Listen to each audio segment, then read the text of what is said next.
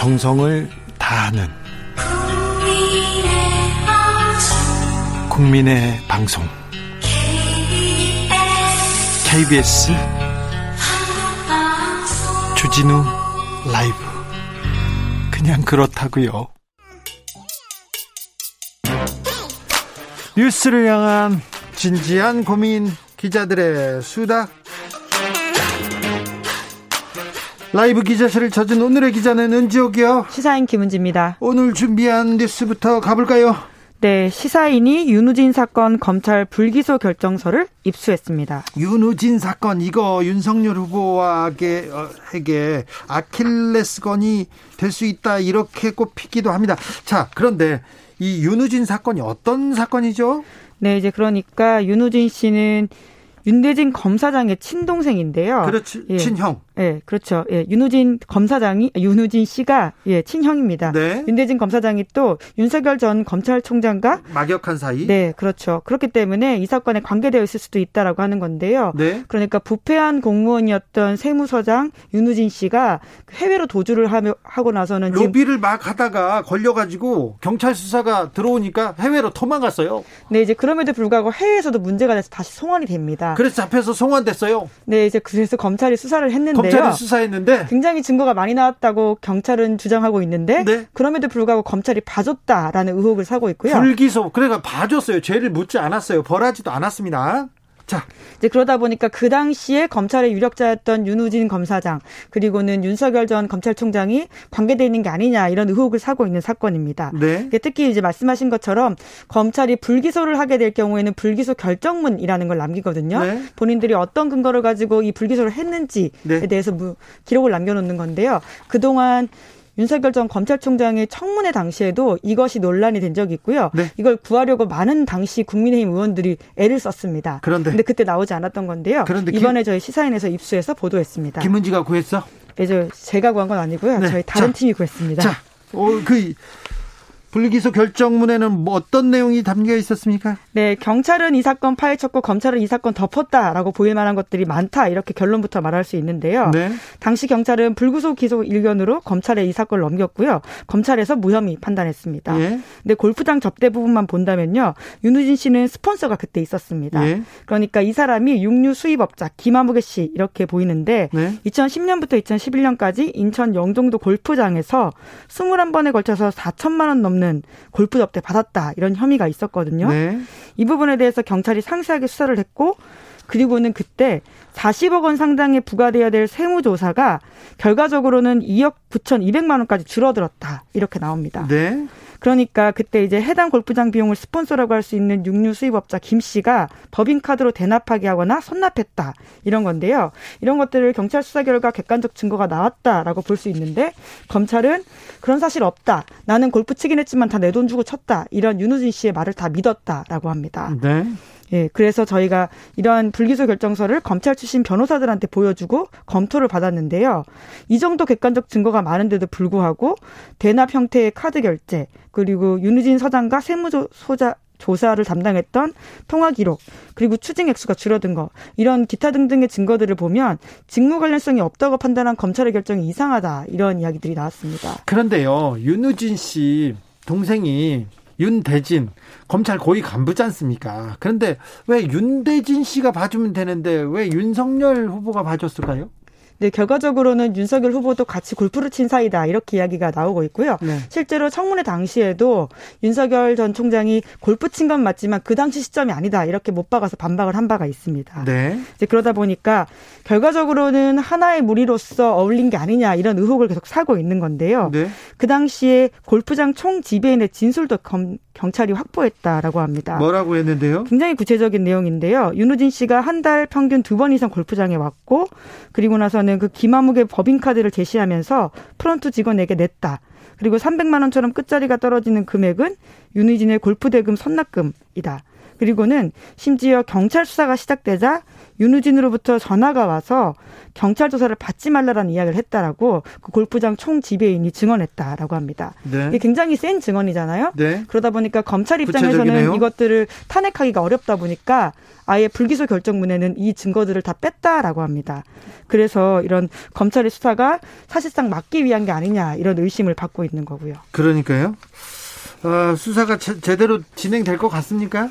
예, 지금 검찰이 이러한 경찰의 불, 어, 기소 의견서 관련해 가지고도 보고 있다고 하고요. 네. 수사가 진행되고 있는데 지금 세 가지 부분에 있어서 진행되고 있거든요. 네. 서울중앙지검 반부패 수사 1부, 형사 13부, 게다가는 윤우진 씨의 변호사법 위반 혐의에 대해서 서울 동부지검에서 하고 있기 때문에 좀 상태를 보면 상황을 좀 보면 될 것 같습니다. 조성빈님께서 그런데 왜 검사들은 골프장 가서 사건 관계인가 잘 어울리나요? 혹시 수사 기법 중에 골프랑 연관된 게 있나요? 이렇게 얘기합니다. 골 프장 가서 수사하는 건 아닐 텐데 이런 얘기인데 그러게요. 왜 골프장에 가서 또 사건 관계인들을 만나는지 이런 부분은 조금 네. 지적받아야 될 것 같습니다. 네. 네. 물론 당시도 그렇고 지금까지 윤석열 전 검찰총장은 이 사건과 아무 관계가 없다 이렇게 부인하고 있습니다. 네, 아무튼 윤우진 씨는 아, 기자들 그리고 검사들 그리고 다른 사람들 데려다가 그렇게 골프 접대를 많이 했답니다. 심지어 저, 자기 돈이 아니다라는 게 핵심 이런 거죠. 네, 네. 저도 기자 생활할 때 윤우진 씨 이름을 들었어요. 굉장히 그 세무 공무원인데 이렇게 마당발이어서 검사들 언론계를 쥐락펴락했다는 얘기는 들었습니다. 9909님, 어, 아침에 김윤지 기자님 기사 읽었어요. 새벽 5시에 수정하셨던데 고생 많으셨습니다. 오늘 기사 눈에 쏙쏙 들어왔어요. 아, 네. 감사합니다. 근데 제가 수정한 건 아니고요. 저희 아마 그 담당자가 수정한 내용이고 네. 기사는 다 이미 써놓은 겁니다. 알겠습니다. 네. 자, 올해 노벨 평화상은 언론인에게 돌아갔습니다. 네, 필리핀 러시아 언론인인데요. 노벨 평화상을 언론인이 받은 게 1935년이 마지막이라고 하거든요. 네. 그러니까 86년 만이라고 할 수 있는데 필리핀의 래플러 공동 설립자인 마리아 레사 러시아 노바야 가제타 공동 설립자인 드미트리 무라토프라고 합니다. 이 두 사람에 대해서 수상을 하면서요. 노르웨이 노벨 노르웨이 노벨 위원회는 민주주의와 항구적인 평화의 전제 조건인 표현의 자유를 지키기 위한 노력에 대해 상을 수여하기로 했다. 이렇게 밝혔습니다. 네. 세계 언론 단체는 환영한다라고 하면서도 전 세계 저널리즘과 민주주의가 위협받고 있다는 방증이라고 논평했습니다. 아, 레플러는 필리핀 대통령 두테르테에 맞선 대표 언론인입니다. 네, 두테르테는 미, 필리핀의 트럼프라고 불리는 굉장히 거친 네. 지도자 중에 한 명인데요. 트럼프도 훨씬 셉니다. 네, 그렇죠. 실제로 마약과의 전쟁을 하면서 사람을 이제 뭐 총살해도 된다 이런 식의 이야기를 해서 논란이 되기도 했었는데요. 네. 2012년에 창간된 네플러는 이러한 두테르테 정부와 굉장히 맞서 싸우는 언론으로 유명합니다. 네. 두테르테 정부가 마약과의 전쟁에서 2만 명 이상을 희생시켰다 이런 보도를 해서 소위 두테르테 정부에 찍혀서 굉장히 고생을 했다라고 하는데요. 지속적인 정적 탄압, 구금뿐만 아니라 석방을 위해서 보석금도 10번이나 냈다라고 합니다. 네. 그래서 뉴욕타임스가 2019년에는 이번 수상자를 두고는 대통령과 목숨을 건 대결을 벌이고 있다 이렇게 평가한 바도 있습니다. 네. 수상 직후에 이렇게 이야기를 했는데요. 팩트 없이는 아무것도 가능하지 않다. 팩트 없는 세상은 진실과 신뢰가 없는 세상이다. 이런 이야기를 수상 소감으로 했다고 합니다.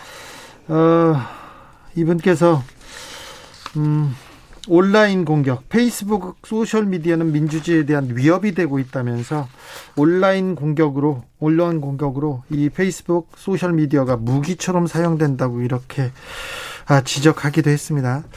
러시아는 상황이 더 좋지 않습니다.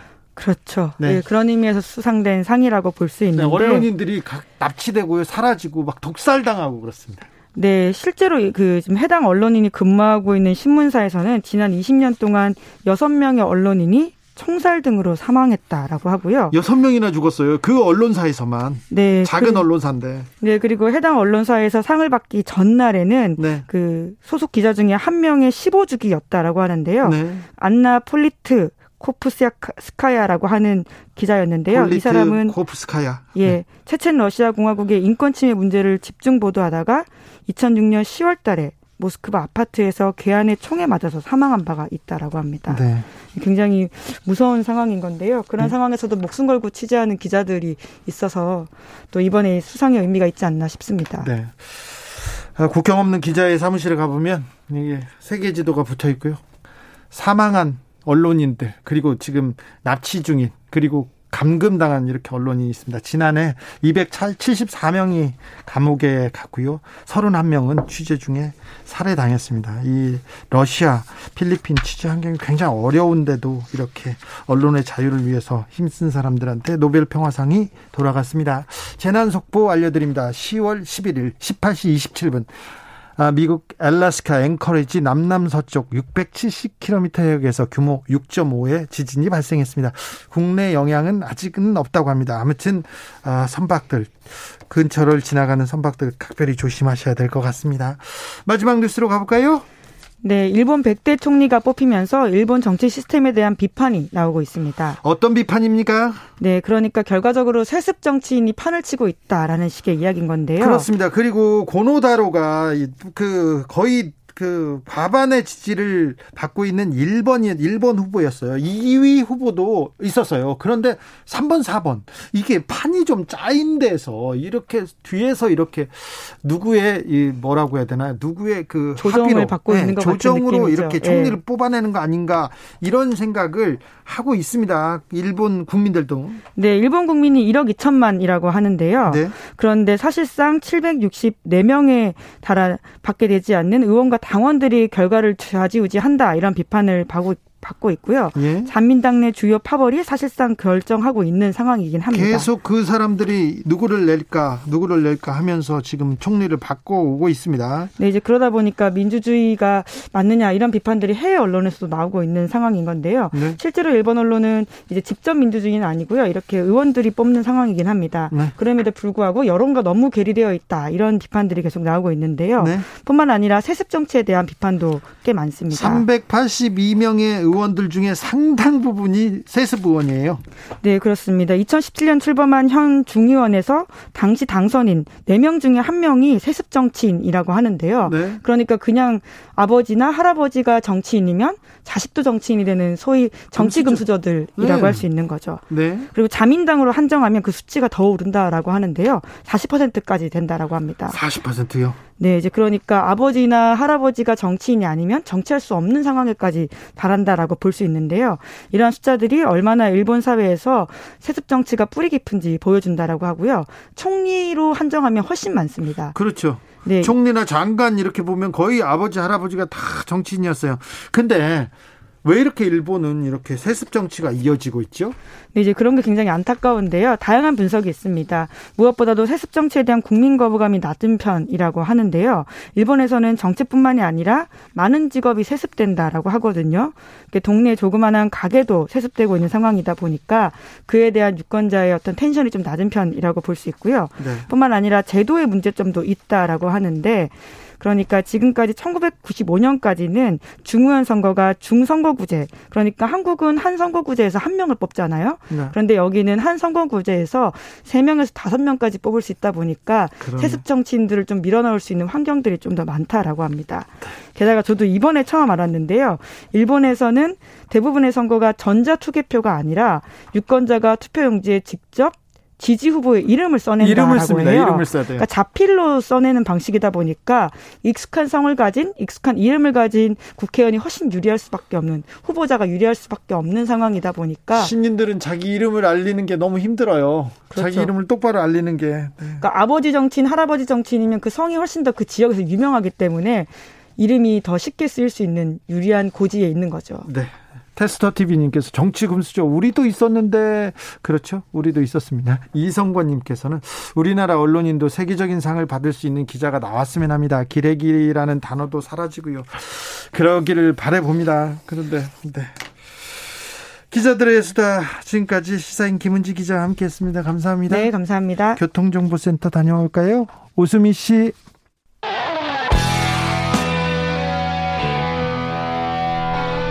스치기만 해도 똑똑해진다. 드라이브 스루 시사 주진우 라이브.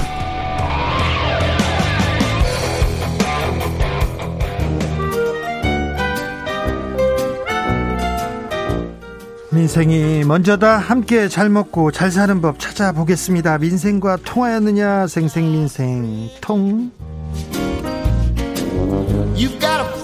안진아 선아 민생생각 안진걸 민생경제연구소장 어서 오세요. 예, 오늘 아침에 네. 모더나 2차를 맞고 난진거립니다. 지금 괜찮으세요? 괜찮습니다. 네, 네. 그래서 빨리 이제 한 60% 우리 국민들께서 2차까지 네. 다 맞으셨거든요. 네. 요거 빨리 70% 80% 가서 이렇게 되면 이드 코로나로 가는 겁니다. 네. 그럼 지금 우리 중소상공인들, 자영업자들, 이기업종들 너무 힘들었는데 훨씬 나아질 겁니다. 네네. 지금 이미 이제 국민지원금하고 상생소비지원금으로 나아지고 계시거든요. 네. 거기다 이드 코로나까지 빨리 가자. 네, 알겠습니다. 고소드립니다. 안진걸 소장님 온다고 하니까 사연이 많이 도착했습니다. 예. 먼저 부산에서 프로모션 업체 운영하시는 송현섭님께서 너무 답답하다면서 사연 주셨습니다. 소상공인 자영업자들 지원금 주는데 식당 중심으로 주고 저는 이번에도 못 받아요. 주리업체 프로모션 일하고 있는데 매출 90% 이상 감소했거든요. 올해 7일 일했어요. 정부가 책상에서만 정책을 만들지 말고 좀 더 세심한 정책을 내놨으면 좋겠어요. 이렇게 얘기합니다. 예. 그 송현섭 사장님 제 전화번호 010-2279-4251이니까요. 전화 한번 주십시오. 네, 번호, 직접 소통하고 싶습니다. 번호 하나하나 틀린 거 아니죠? 아, 010-2279-4251. 네. 제가 저번에도 한번 방송에서 해서 상담 많이 했습니다. 송 사장님, 예. 이렇게 좀 상담을 해보고요. 저희가 좀 지혜를 모아보겠습니다. 영업 금지나 영업 제한 업종은 희망회복 자금 지금 받습니다. 네. 근데 경영이기 업종이 어떻게 되냐면 그 업종 전체에서 매출이 10% 이상 줄어든 곳만 그 매출 감소액만큼 이제 금액을 준데 대기업이 섞여 있는 경우에 경영이기 업종이 안 돼 버리는 경우 왜냐하면 그 업종 평균은 매출이 안 줄어드는 거죠. 그렇죠. 대기업은 그러니까, 또 매출이 늘었으니까. 예, 그래서 뭐 지금 저희가 확인해 봤을 때 도매 식자재 도매업 같은 데 있잖아요. 방금 말씀하신 이런 주류 프로모션 업체라든지 식자재 도매업이라든지 이런 경영이기 업종으로 선정되지 않았는데 어, 매출이 급감한 분들이 지금 사각대 발생을 내려서 어, 지금 어, 소상공 희망 회복 자금이 이신청 확인 지급 기간이고 이신청 기간입니다. 네. 반드시 이신청 같이 해서 저희들은 이 사각지대 해소를 지금 호소하고 있습니다. 1918님께서 식자재 납품업 하고 있습니다. 식당들이 장사가 안 돼서 저희 업종도 매출이 엄청 떨어지는데 왜 저희 업종은 경영 위기 업종에서 제외되어서 희망, 희망 회복 자금 대상에서 빠졌는지 이해가 안 됩니다. 저희 업종에 계신 분들 정말 힘듭니다. 예. 방법 없을까요? 그래서 그 지금 식자재 도매업에 대해서 이거 뭔가 이상하다. 제외되는 제가 중소기업 벤처부에 계속 이 신청을 저희들도 강하게 하고 있습니다. 네. 그리고 대, 만약에 대기업까지 예를 들면 떡 떡집 같은 경우는 더 대기업들이 떡 제조업에 뛰어들어 가지고 이득을 많이 본 거예요. 네. 동네 떡집들이 제외되는 거예요. 그래가지고 네. 네. 그러면 대기업은 제하고 중기들만 중소기업만 주는 방법이 있지 않겠습니까? 이렇게 네.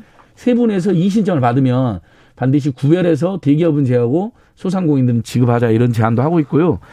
아무튼 전체적으로 근데 이분들이 그러면 1호를 받으려면 국민지원금이라도 만약에 편입이 돼야 되는데 국민지원금도 88%도 안 받게 설계가 되다 보니까 소상공인 희망회복 자금도 떨어졌는데 국민지원금도 떨어지신 분들이 훨씬 더 이중으로 속상하는 상황입니다. 네.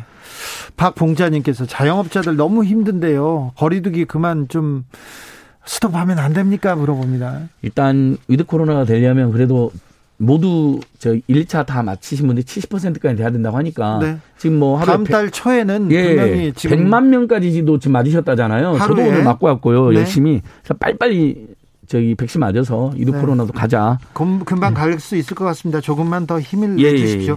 예, 예. 1120 번호 쓰신 분은 카카오 택시 기사입니다. 카카오가 연결 안 한 요금까지 수수료 떼어갑니다. 이건 불공정한 행포 아닙니까? 고발합니다. 요거 우리 택시 기사님들이 다 같이 정하는 내용인데 이제 카카오의 콜을 받고 네. 또 카카오 택시에 가맹점으로 가입을 하잖아요. 근데 네.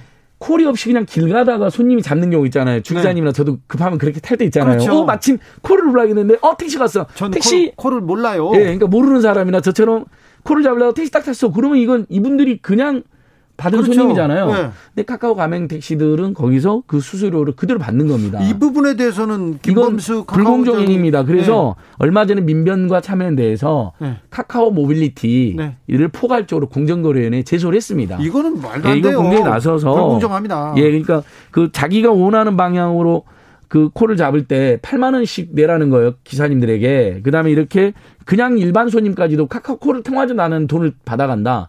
이건 갈취라고 할 수 있죠. 네. 카카오 모빌리티 이러시면 안 됩니다. 네. 카카오하고 카카오톡으로 국민들에게 행복을 주셨는데 네, 그걸 바탕으로 엄청나게 지금 108개 업종의 문화발로 문어발로 진출해가지고 횡포를 부린다 이러시면 안 되죠. 네, 이러시면 안 예. 됩니다. 예. 곤란합니다. 카카오. 6540님 영업을 제한하는 이유는 거리두기 풀어도 감염이 발생하면 어차피 영업장을 닫아야 하기 때문입니다. 이렇게 얘기합니다. 1842님은 안지걸림, 민초, 소상공인, 자영업자의 대변인 고맙습니다. 얘기합니다. 아유, 너무 부족합니다. 더 노력하겠습니다. 오늘 준비한 예. 소식부터 가볼까요? 그래서 마침 이제 소상공인 손실보상 제도가 드디어 이제 시도됩니다. 예. 그러니까 7월 7일 전까지 영업금지나 영업제한이나 이기업종은 희망 회복 자금을 받는 거고요. 그걸 네. 지금 이 사각지대에서 지금 이 신청하자고 말씀드린 거예요. 7월 7일부터 강도 높은 4단계가 있었잖아요. 네. 그때부터 9월 30일까지 이 1차죠. 이때 영업 금지하고 영업 제한 업종들에 대해서 네. 이제 이른바 정식으로 손실 보상금이 지급되는 겁니다. 그러면 예. 지금 7월 7일에서 9월 30일 동안 있는 손실에 이때 영업 금지나 영업 제한을 당한 분들만 네. 이 겹종은 또 빠져 있습니다. 그래서 논쟁이 또 그것도 논란이 되고 있는데 어쨌든 정부가 방역 정부나 지자체가 방역 조치를 발동해서 거기에 강 강제로 발동하는 거잖아요. 네. 거기에 그 다른 분들은 이제 헌법 정신에 따라서 보상을 해주는 건데요. 어 10월 29일부터 신청을 하니까 10월 27일부터 신청해야 되니까 반드시 신청하셔야 됩니다. 신청 안 하면 이것도 못 받는 거잖아요. 네. 자, 어, 예를 들면 이렇게 하는 겁니다. 어, 2019년도에 대비해서 네. 매출이 떨어지잖아요. 네. 그럼 일평균 매출액이 원래 200만 원인데 작년이나 그러니까 올해 지금 7월 7일부터 9월 30일에 매출이 어 50만 원이 떨어졌다. 그럼 그 50만 원에다가 50만 원을 다 주는 게 아니라 매출액을 다 주는 게 아니라 영업 이익률을 곱하고 거기다 매출액 대비해서 인건비나 임차료 비중을 또 곱합니다. 그게 가게마다 다 다릅니다. 네. 그러니까 이걸 일괄적으로 말할 수가 없습니다. 거기에 방역 조치 이행 일수를 곱합니다. 또 그리고 거기에 마지막에 코로나19 때문에 일반적으로 어, 경제가 어려운 거에 대해서는 본인들도 좀 감수해야 된다 해서 보종료를 80%를 곱합니다. 네. 0.8을. 네. 그러면 대략 어, 올 며칠 모칠이 50만 원 떨어지신 분들이 어, 방역 조치로 영업금지 영업 제한 28일 했으면 어, 원래는 490만 원 정도가 이제 매출이 그 받을 수 있는데 거기에 보종률 0.8을 곱해서 392만 원을 받는 거니까 희망 회복 자금이 너무 작았거나 희망 회복 자금을 여러 이유로 못 받았는데 영업 금지나 영업 제한을 당하신 분들 이번에 어 그래도 작은 힘이라도 될 것 같다. 근데 금액이 너무 작다라는 지금 벌써부터 나오고 있습니다. 네. 어, 카드 캐시백 신청 현황 어떻습니까? 아 이거 정말 저희들 또 홍보 많이 했는데요. 자 이것은 11월 30일까지 신청하셔야 되는데 예산이 7천억이기 때문에 중간에 먼저 소진될 수가 있습니다. 예. 벌써 1,143만 명께서 신청을 하셨습니다. 와, 많이 10월 신청했네요. 1일부터. 네. 그러니까 우리 국민들께서 그리고 벌써 이제 이분들이 신청을 하면 이제 이 구조는 자, 본인이 카드사에 신청을 하잖아요. 네. 그러면 4분의 2분기에 자기가 쓴 금액을 평균액을 알려줍니다. 네. 진짜 친절합니다. 저도 깜짝 놀라서 다시 한번 저도 해봤거든요. 네. 그러면 그거보다 10월 달에 11월 달에 그거보다 어쨌든 3% 이상 더 써야 되는 거잖아요. 더 쓰면 더 쓰면 이제 막 50만 원 더 쓰면 5만 원, 100만 원 더 쓰면 10만 원이 적립이 되는데 벌써 우리 국민들 중에 90억을 발생하셨어요. 벌써 받아갔어요. 그러니까 90억 발생됐다는 것은 어 900억의 소비가 더 늘어났다는 겁니다. 4분의 2분기보다. 네. 그냥 90억이 쌓이려면 그 10배를 써야 되니까 네.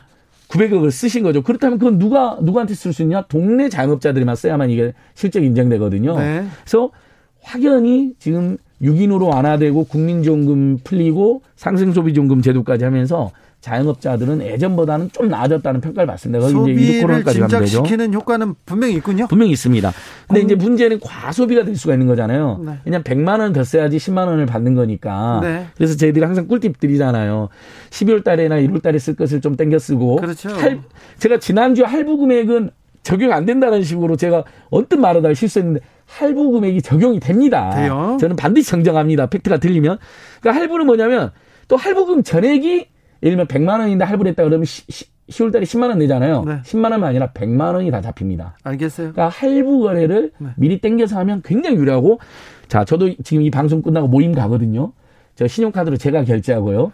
회비 5만 원씩 제가 걷기로 했습니다. 카드깡 아닙니까? 아니 이건 합법 카드깡입니다. 네. 저 다시 한 번 말하면 자영업자한테 그렇죠. 네. 허위의 매출을 발생시켜서 현금을 네. 받으면 불법 카드깡인데요. 네네. 네. 모임에서 자발적으로 한 사람이 알았어요. 카드 결제하는 건 가능합니다. 네. 9912님께서 손실금 계산은 누가 합니까? 아, 이걸 신청을 하면 네. 본인들이 2019년도에 국세청에 매출액이나 영업이익률이 다 확인이 됩니다. 예, 예. 그리고 거기에 매출에서 인건비하고 임차료 비중도 확인이 됩니다. 네. 그래야 세금을 과세하는 거잖아요. 그걸 다 빼고 네. 그 자동으로 계산해 줍니다. 네. 다만 2019년 매출 기록이 없는 분들은 그 업종 평균을 내 가지고 2020년, 2021년에 창업하는 분들 있잖아요. 네. 2019년 기록이 없잖아요. 그분들은 업종별 평균을 내 가지고 거기에 비교를 하게 됩니다. 알겠어요. 0016님께서 아까 사연 소개 되신 분이에요. 소장님 전화번호 다시 부탁드려도 되는가요? 예, 이번에 또 상담 한번 받아야겠습니다. 네. 010-2279-4251 우리 주진 라이브가 있는 한 제가 끝까지 우리 시민 여러분들의 억울한 상담, 답답한 상담 열심히 받겠습니다. 좀 답이 늦더라도 반드시 연락 주십시오. 019-2279 010 네. 2279 네. 4251 4251이요. 주진 라이브 전 전문 상담 번호. 알겠습니다. 생생민생통 안지골 소장이었습니다. 감사합니다. 예, 고맙습니다. 오늘도 수고하고 지친 자들이여 여기로 오라. 이곳은 주기자의 시사 맛집 주토피아. 주진우 라이브.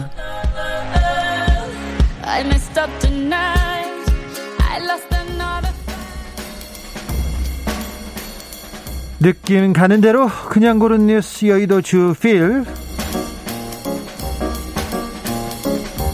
무궁화 꽃이 하자 미국 대학에서 벌어진 일 한국일보 기사인데요 아, 오징어 게임 열풍이 전 세계를 지금 강타하고 있습니다. 그래서 한국의 놀이들, 한국에 관한 내용들이 지금 세계 곳곳에서 젊은이들한테 선풍적인 인기를 얻고 있습니다. 미국 뉴저지 스티븐슨 공과대 캠퍼스에서 한 경찰차에서 확성기로 무궁화 꽃이 피었습니다. 이 소리를 틀었어요. 그랬더니 학생들이 가다가 걸음을 다 멈추고 스톱 총지 화면을 만들었다고 합니다.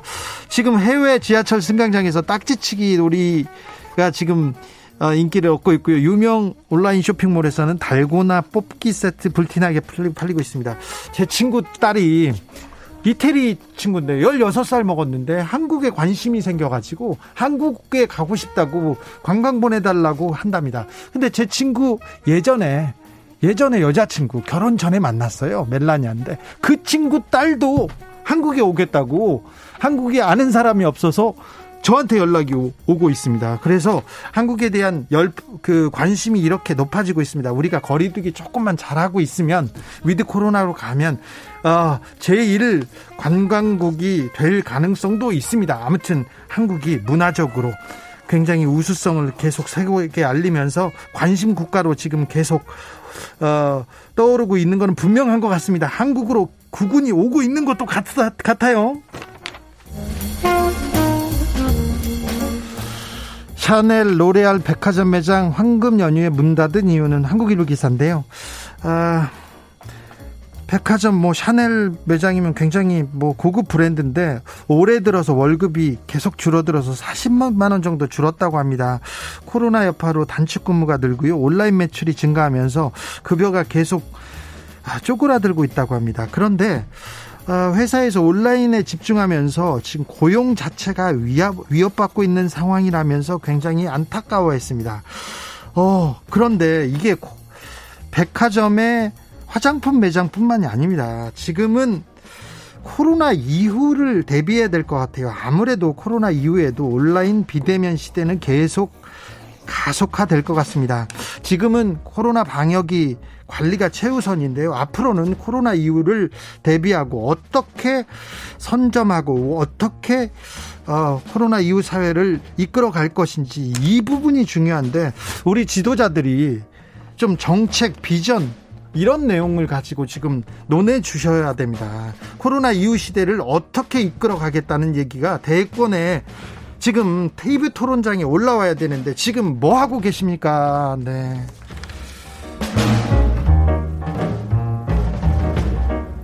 1156님, 주디, 외국인 사귀었다고 거짓말 할 거야 얘기하는데, 아니, 외국인 남자친구라니까. 내 친구의 여자친구예요, 전 여친구. 제, 어우, 지금 무슨 소리세요? 아, 5년 만에 소식 끊긴 얼굴 없는 기부천사 부디 건강하시길 연합뉴스 기사인데요.